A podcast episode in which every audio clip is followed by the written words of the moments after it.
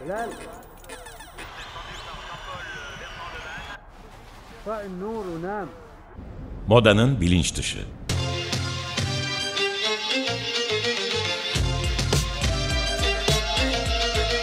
Modanın kültürel tarihi ve güncel refleksleri. Cause you woke up in the morning with initiative to move, so I make it harder.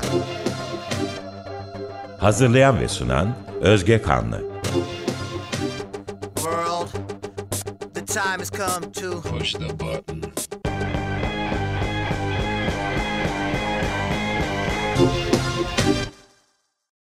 Merhaba sevgili Açık Radyo dinleyicileri. Ben Özge Kanlı. E, bu hafta Sevin Burak özelinde yazı ve dikiş üzerine disiplinler arası bir sohbet edeceğiz. Bu haftaki konuğum yazar, psikanalist Nilüfer Güngörmüş. E, Nilüfer Hanım hoş geldiniz. E, ben konuya bir hazırlık yapmak için kısa bir tarihsel arka plan sunacağım ve sonra size bazı sorularım olacak. Çok kısıtlı bir süremiz olduğu için hızlıca bunları yapıp size uzun uzadıya vakit vermek istiyorum. E, ben bu bölümü hazırlamaya koyulmadan önce minik bir araştırmaya yapmaya başladım ve Sevin Burak deyince belli ke- kelimelerin tekrar tekrar karşıma çıktığını fark ettim. E, bu kelimeler tekinsiz, e, edebiyatın ve kadının sınır uçları, başkaldırı, e, uçarılık, e, kendi gömleğine sığmazlık ve isyankar neşe. E, Sevin Burak'ın e, tarih perdesini kaldırdığımızda da yazdıklarından, konuştuklarından, e, geride kalan mektuplarından olsun nasıl biri olduğuyla çok ilgilenilmiş gibi görünüyor. E, belki bu onun kadın olmasındandır veya e, özel hayatında yaşananlar yazılarının tekniği ve edebiyata kattığından belki bir tık daha fazla ilgimizi çekmiş gibi geldi bana o yüzden. Ama halbuki Sevin Burak edebiyatında e, alternatif bir dünya vardır. E, yazısının makro ve mikro düzeydeki anatomisiyle deneysel ve kurgusal olarak ilerleyebilmesi söz konusu. E, örneğin Beckett okurken de e, kurgu ve metaforlar bakımından bize sürprizli bir dünya sunduğundan onu belki anlamadan önce ona biraz alışmak gerekiyor. E, dilin, dili oluşturan tüm imkanların e, anatomisiyle oynayan yazarlarda aslında durum genelde sanki biraz böyle. E, Sevin Burak için de geçerli bu sanki. Örneğin e, kendisi de bahsetmiştir. Öykülerini hazırlarken her zaman olmasa da metnin tümünü oluşturan cümlelerin ayrı ayrı kağıtlara yazılı halde etrafa saçıldığından ve onları kendisine iyi gelen bir düzende toparlamak yani kurgulamak için aylarını harcadığından bahseder. E, Buna moda dünyasından bakarsak aslında yazıyı kendine göre stilize ettiğinden e, bahsedebiliriz. E, cümleleri ve kelimeleri birbirine yakıştırmak, yan yana iyi gideceğini düşündüğü bir kurgu yaratmak. Keza yine yazdığı kısımları perdelere tutturmasından bahsederler. Sanırım terziliği de var. Buraya daha detaylı gireceğiz. Siz daha detaylı açıklarsınız sanıyorum. Bir dönem sipariş üzerine elbiseler de dikiyor veya tasarlıyor. Ve tarihte e, dikişin perdesini kaldırdığımızda da tekstili uzun süredir bir güçlendirme aracı, e, değişim için itici bir güç veya e, kimsenin dinlemeyeceği bir konuşma yol olarak yolu olarak kullanan kadınlara da ışık tutabiliriz buradan. Örneğin 1970'lerde Arjantin'de askeri yönetim altında Plaza de Mayo anneleri kayıp oğullarının ve kızlarının isimlerinin nakışlandığı beyaz başörtülerini giyip sessiz bir protesto eyleminde bulunmaları buna bir örnektir. Dikiş, e, giyinmek, e, beyaz rengi, nakış ve hani annelik üzerinden aslında yine bir e, bir şeyler oluşuyor orada. Austin'in e, romanlarında Keza Kanaviçe'nin veya elde işleme yapmanın bir önemi vardır. Onun romanlarında sık sık karşımıza çıkar. E, dikişin değerini belirleyen e, kadındır aslında onun romanlarında. Kadının değerini beler, belirleyen şey dikiş değildir. E, ve yine dikiş yazı üzerine verilebilecek örnekler e, belki bu kadın yazarlar olunca çok da zor olmuyor gerçekten. Ee, Sevin Burak için de bu terziliğin ve yazının kendi yaşam pratiğinde ve üretimlerinde birbirine böyle ahenk içinde e, işleyebildiğini e, görüyoruz. 50'li e, yıllarda sıra selviler üzerinde açtığı atölyesinde e, daha sonra 60'lı yılların başına kadar da Galata'da bir pasaja taşıdığı e, o sürede o zamanı yayılan bir sürede atölyesinde özel dikim elbiseler yapıyor sipariş üzerine tasarımlar hazırlıyor ve yazı yazma meselesine de değinecek olursak terzilikteki bazı teknikler ve yaklaşımların yazılarına yaklaş yazılarına da yaklaştığını oraya doğru sızdığını görüyoruz e, işte moda ve dikiş dünyasıyla içli dışlılığı ve yazdığı e, yazıyı çalışma ortamına girince e, arkadaşı Feyza Zaim'in ifadesiyle sanki bir terzihaneye girmiş gibi hissetmesi belki bizim sezgilerimizi bu anlamda da gerçek kılıyor ve ona göre Sevin Burak sanki gustosu olan bir hanımefendiye bir elbisenin nasıl durduğunu, potluk olup olmadığını sorar gibi cümlelerinden, yazılarından bahsediyor. Onlarla ilgili bu yönde e, sorular sorduğunu duyuyoruz ondan e, arkadaşından da. E, belki provalarda ya da e, manken olarak sergilediği kıyafetlerle salındığı vakitlerde de elbiseleri konuşturur. Onlara da cümleler yazardı. Gerçekten kim bilir içinden neler geçerdi. E, siz de Sevin Burak üzerine üretimleri olan bir yazarsınız bir yandan da. İlk sorum şu yönde. Ee, Sevim Burak'ın kendi öz yaşam öyküsüne baktığımızda bu hani iki disiplinin disiplinler arasılığın e, arasına hani bunu bu noktaya dair neler söyleyebiliriz? E, dikişi ve yazıyı bütünleştiren bir dünya kurabilmesine neler vesile olmuş olabilir? Yoksa hani bu böyle beyhude bir soru mu yoksa gerçekten kendi yaşam öyküsüne bakınca bu birlikteliği açıklayan bir şeyler var mı acaba? Merhaba Özge Hanım. Merhaba. E, teşekkürler. Siz e, geniş bir çerçeve çizdiniz. E, belki e, Sevim Buran moda, moda, dikiş, e, dikiş gereçleri e, ile e, edebiyat arasındaki ilişkiyi e, biraz anlatabilmek için o çerçeveyi daraltmamız gerekebilir. Ben bunlarla moda ve dikişte yazısının ilgisini birkaç böyle hani ana eksene indirgeyebilirim. Bunlardan bir tanesi kendisinin zamanında işte 20'li yaşlarının başında modellik yapmış olması, manken olması ve e, terzihanelerle tabii ki çok içli dışlı olması. E, belki biraz ondan bahsedebilirim. Evet, e, geçmiş e, şimdiden ve e, bir de e, başka bir yönünden de e, yani eski zamanlarda onun e, çocukluğunun, e, genç kızlığının e, geçtiği dönemlerde dikişin evlerdeki yerini de tabii düşünebiliriz. E, şimdi oradan başlayayım. yani dikiş e, benim hatırladığım kadarıyla 70'li e, yıllara kadar her şey evde dikiliyordu. Yani bizim evet. evimizde de öyleydi. E, aklımıza gelebilecek her şey her şey evde dikiliyordu. E, dolayısıyla e, hep açık bir dikiş makinesi vardı. Her zaman e, dikiş günleri oluyordu. Yani e, evdeki kadınların ve kız çocuklarının e, dikiş malzemeleriyle ve e, işte dikme teknikleriyle e, mutlaka bir tanışıklığı oluyordu. Yani o rengarenk ipliklerin e, dünyasını işte o makinenin böyle bir mucize gibi e, giysileri ortaya çıkartmasını ben e, çok güzel hatırlıyorum. E, çok e, insana ilham veren bir şey olarak hatırlıyorum. Sevim Burak da mutlaka yani o daha eski döneme ait bir yazar. E, böyle bir ev ortamını çok yakından tanıyor olsa gerek e, ve dolayısıyla yani onun dünyasında bu gereçler e, zaten doğal hayatın doğal parçaları olarak vardı mutlaka. Şimdi moda kısmına gelince Sevim Burak Alman ortaokulunu bitiriyor. Ortaokuldan sonra bir komşusu olan Eliza adlı bir kız arkadaşının teşvikiyle e, Beyoğlu Olgunlaşma Enstitüsü'ne giriyor. E, oraya girmekteki e, amacı e, manken olmak aslında. Çünkü Eliza manken ve o dünyayı çok herhalde her e, küçük genç kız gibi çok beğeniyor, e, büyüleniyor onunla. E, fakat e, yani tam olarak e, Olgunlaşma Enstitüsü'ne girme koşulları nasıldı bilmiyorum. Muhtemelen oraya hani bir öğrenci gibi yazıldı ama mankenlik yoluna e, girdi daha sonra öyle olmuş olabilir. Fakat ailesi onu hep e, Olgunlaşma Enstitüsü'nde e, dikiş öğreniyor zannediyor. Aslında o öyle bir yanı yok. Yani Sevin Burak dikiş bilmiyor.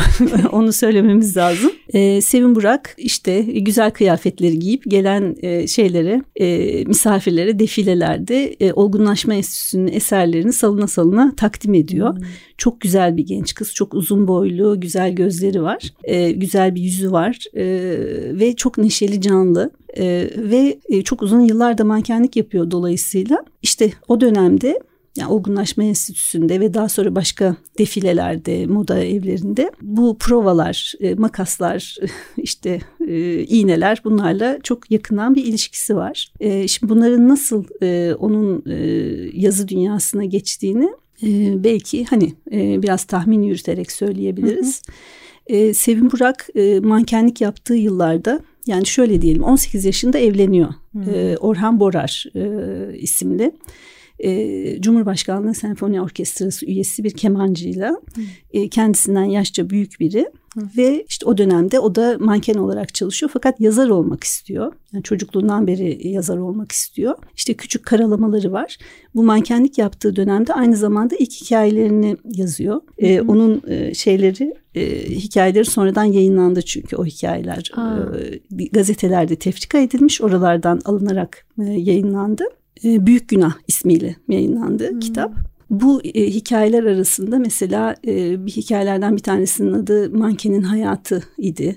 İşte e, orada defilelerde e, gördüklerini den e, derlediği e, şeyleri e, işte izlenimleri de kattı. Birkaç tane böyle hikaye yazıyor. Fakat o sıralar klasik hikayeler bunlar. Ee, yani o zamanlar yazdığına göre e, hani e, hem e, dikiş atölyelerinde, provahanelerde hem de aynı zamanda e, yazı masasının başında. Hmm. E, sonra e, 1961'den itibaren e, yazıya tamamen e, kendisini veriyor. İşte o zaman e, bu e, iğnelerle kağıtları keserek iğnelerin hmm. makasların olduğu e, ortamda e, yazılarını üretmeye başlıyor. Evet. Durayım mı bir şey sormak ister misiniz? Çok anlamlı. Benim de e, ben de şimdi daha rahat takip edebildim oradan gerçekten.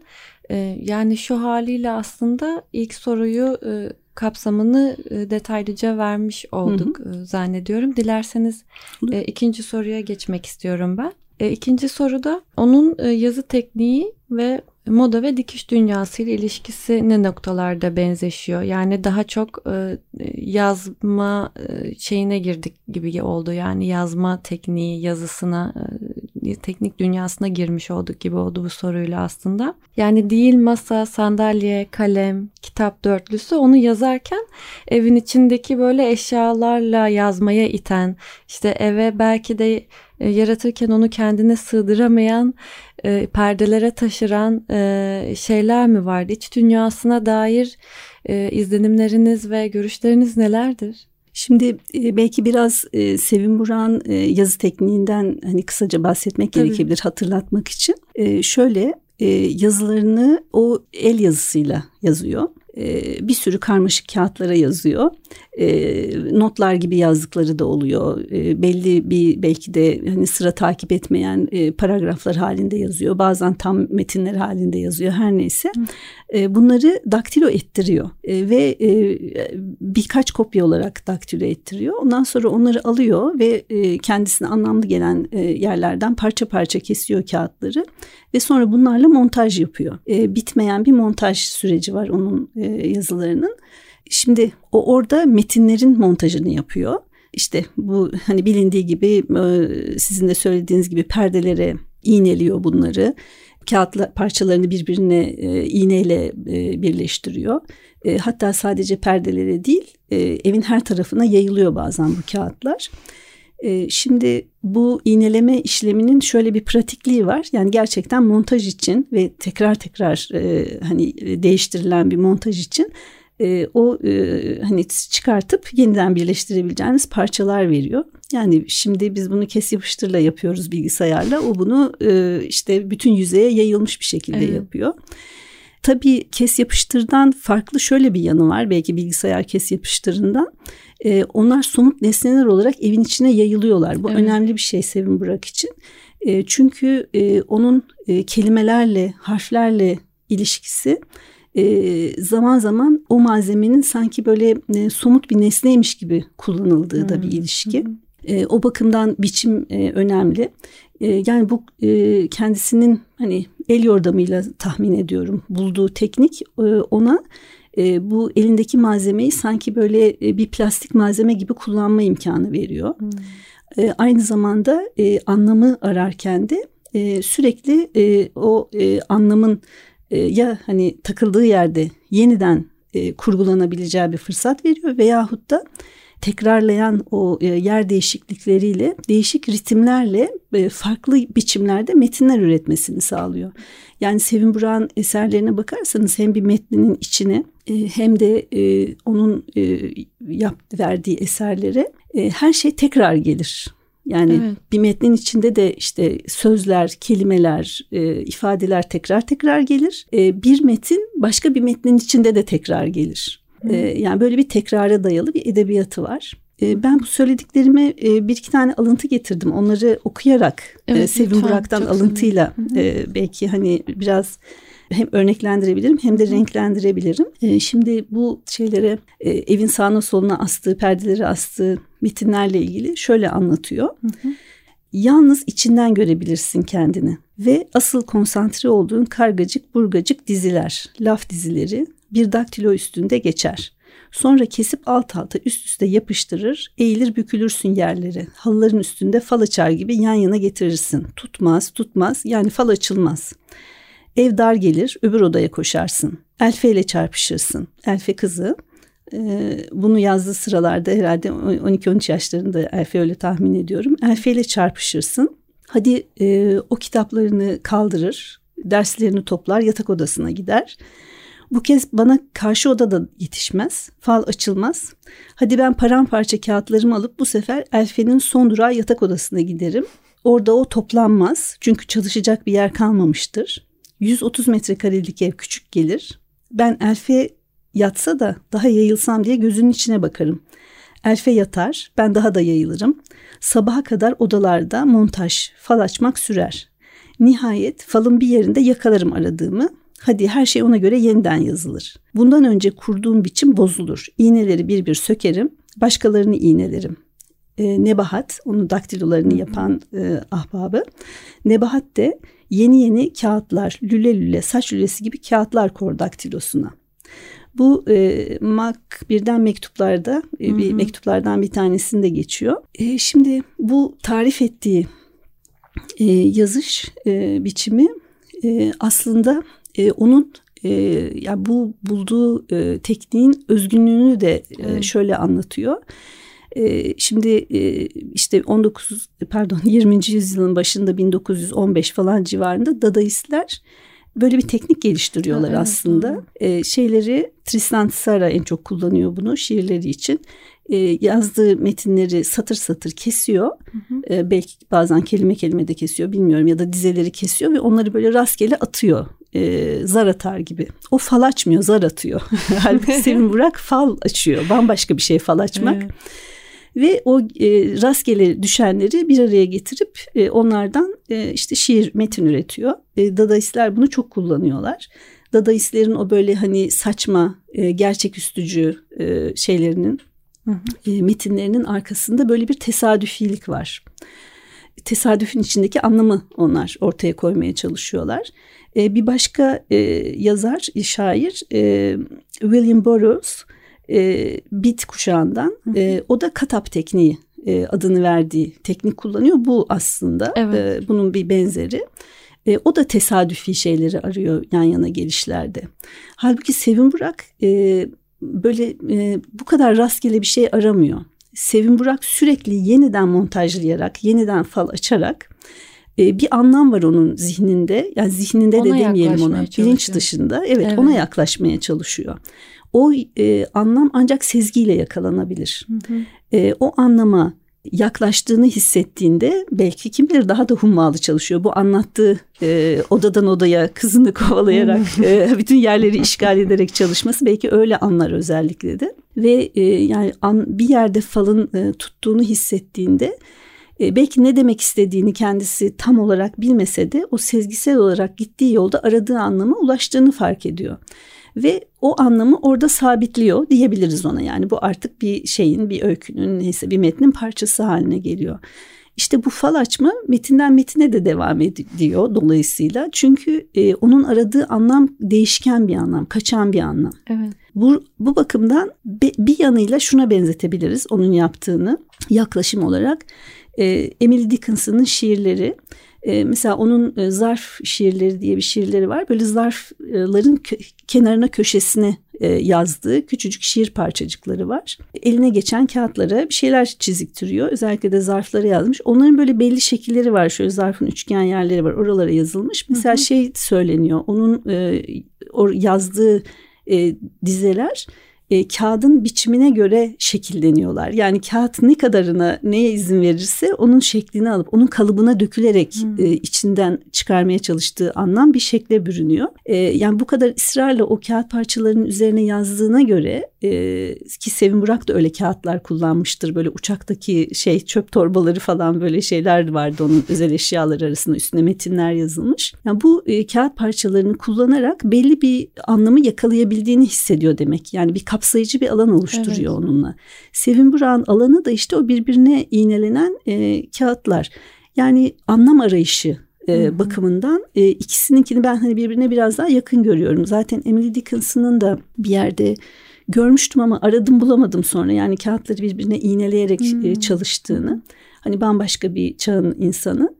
E, ama o da bir kadın tabii. Evet. İğneler onun da elinin altında ve e, bu e, malzemeleri bu şekilde kullanabiliyorlar. Hı hı. Evet.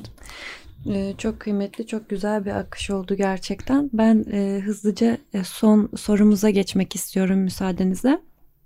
E, son soru da aslında bu konuştuğumuz şeylere birazcık daha böyle kapanış gibi olacak. Çünkü çok birbirine benzer e, bir yandan da. E, bu Sevin Burak'ın Beckett vari kurgusal e, yazı tekniği bakımından yaklaşımındaki farklılığı siz bir okuru ve yazılarının toparlanma toparlama şansına nail olmuş bir yazar olarak nasıl değerlendiriyorsunuz diye bir soru yazmıştım. Ki zaten e, bayağı bir de ikinci sorunun ardından buraya da e, hızlıca girip o detayları da vermiş olduk. Dilerseniz e, eksik kalan uygun gördüğünüz veya e, hani daha toparlayıcı Sevin Bura anlamamıza yardımcı olacak ve kendi tabii ki deneyimlerinizden ileri e, ifade etmek istediğiniz e, şeyler varsa onlarla belki cevap verebilirsiniz. E, Beckett'ten aslında evet. Beckett'le arasındaki e, hani yakınlık uzaklıktan biraz bahsedebilirim. E, şöyle e, aslında birbirlerine benzer e, bir yanları var. Ben onun e, anlam arayışı olduğunu düşünüyorum ve yani tabii ki her e, eser veren bir anlam arayışı içindedir ama anlam arayışının da tarzları var. Her ikisi de hani sanki bana öyle geliyor ki e, yaptıkları işte anlam arayışı sürecinin kendisini e, çok vurguluyorlar ve bize de göstermek istiyorlar. E, ve anlam arayışına e, bu şekilde böyle daldığınızda ve onun nasıl işlediğini gösterdiğinizde e, anlamın e, dağınık olduğu, anlamın henüz oluşamadığı, böyle oluşmaya çalıştığı yerlere doğru gitmeye başlıyorsunuz. Yani buralarda birbirlerine çok benziyorlar. E, ama bir mizaç farkı var sanki. E, Beckett çok daha kurak çorak bir dünyadan konuşuyor ve oradaki bir e, böyle anlam boşluklarının yarattığı e, tedirginliğin içinden bir anlam arayışı içinde konuşuyor. Sevin Buran da mutlaka hepimiz gibi e, karanlıkları var ve o da mutlaka oralardan hareket ederek bir anlam arayışı peşinde. Fakat o e, böyle hani psikanalitik terimle çok libidinal bir insan, çok e, böyle yaşama e, arzusu olan yani yaşamı böyle e, sımsıkı e, kavrama gücü çok yüksek olan e, bir kişi anladığım kadarıyla ben hiçbir zaman kendisini kişisel olarak tanımadım. E, fakat e, mesela Selim İleri'nin e, çok güzel bir yazısı var onunla ilgili edebiyatımızda bir prima donna diye. Orada e, Sevin Burak'ın o böyle büyük el kol hareketleriyle, gösterişli bedeniyle, gösterişli sesi ve gülüşleriyle e, karşılaştığındaki izlenimini anlatıyor ve yani bir primadonna ile karşılaştığını e, hissettiğini söylüyor. E, yani böyle yaşam taşan bir yanı var onun. Hmm. E, dolayısıyla onun edebiyatında e, bu e, anlamsızlık yani bizi korkutan şeyler aslında bunlar karanlıklar, boşluk, düşüş gibi şeyler böyle çok e, nasıl diyeyim e, mizahlı ve e, böyle e, renkli e, canlı e, formlarıyla karşımıza çıkıyor. E, yani hem benziyorlar hem benzemiyorlar. Evet. Aslında bence akraba yazarlar bu yanlarıyla ama mizaçları birbirinden farklı.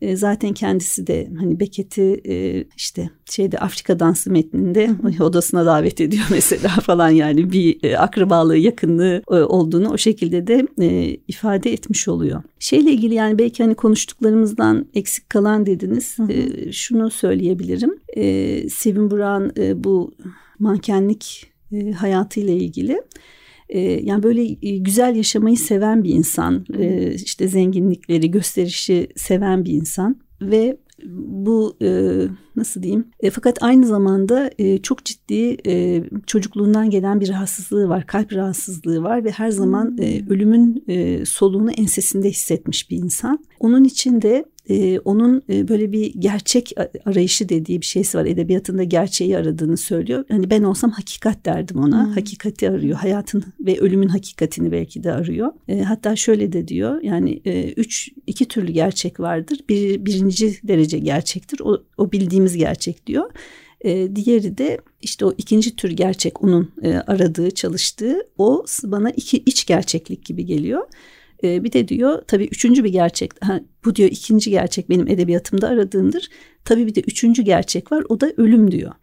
E, ve e, yani bu e, şeyle bağlayayım ben bunu. Onun çok yaşamsal ve kadınsı bir yerden alıp getirdiği iğne yani edebiyatına dahil ettiği e, yazı tekniğinin önemli bir aracı gerici haline getirdiği iğne başka bir kılıkta onun e, kalp ameliyatlarında vücuduna batırılan iğneler Ondan sonra şeyde e, Ah Ya Rab Yehova e, hikayesinde Bilal Bey'in e, daha baştan topuğuna saplanıp kalbine yürüyen iğne gibi imgelerle böyle e, dolaşıp duruyor aslında. Yani iğne hem teknik işte hayat, kurgu, anlam kurma ama aynı zamanda da e, ölümcül şeylerin de simgesi oluyor. Evet gerçekten bir bütünlük içerisinde yine o dualite içerisinden bize anlam ve yaşam dünyası sunuyor. Şimdiden bile e, yani o zamandan bu zamana kadar bile bizi hala beslemeye ve o anlamda bizi e, dünyamızı kendimizi anlamak için gerçekten bir anlam dünyası yaratıyor hala o e, metaforlarıyla. E, ben tekrar geldiğiniz için ve görüşleriniz ve bilginizi aktardığınız için bize paylaştığınız için çok teşekkür ederim. E, biz iki hafta sonra aynı gün ve saatte tekrar e, burada olacağız. Açık Radyo müştereklerine bu alanı bize açtığı için çok teşekkür ederiz. E, iki hafta sonra görüşmek üzere. Hoşçakalın.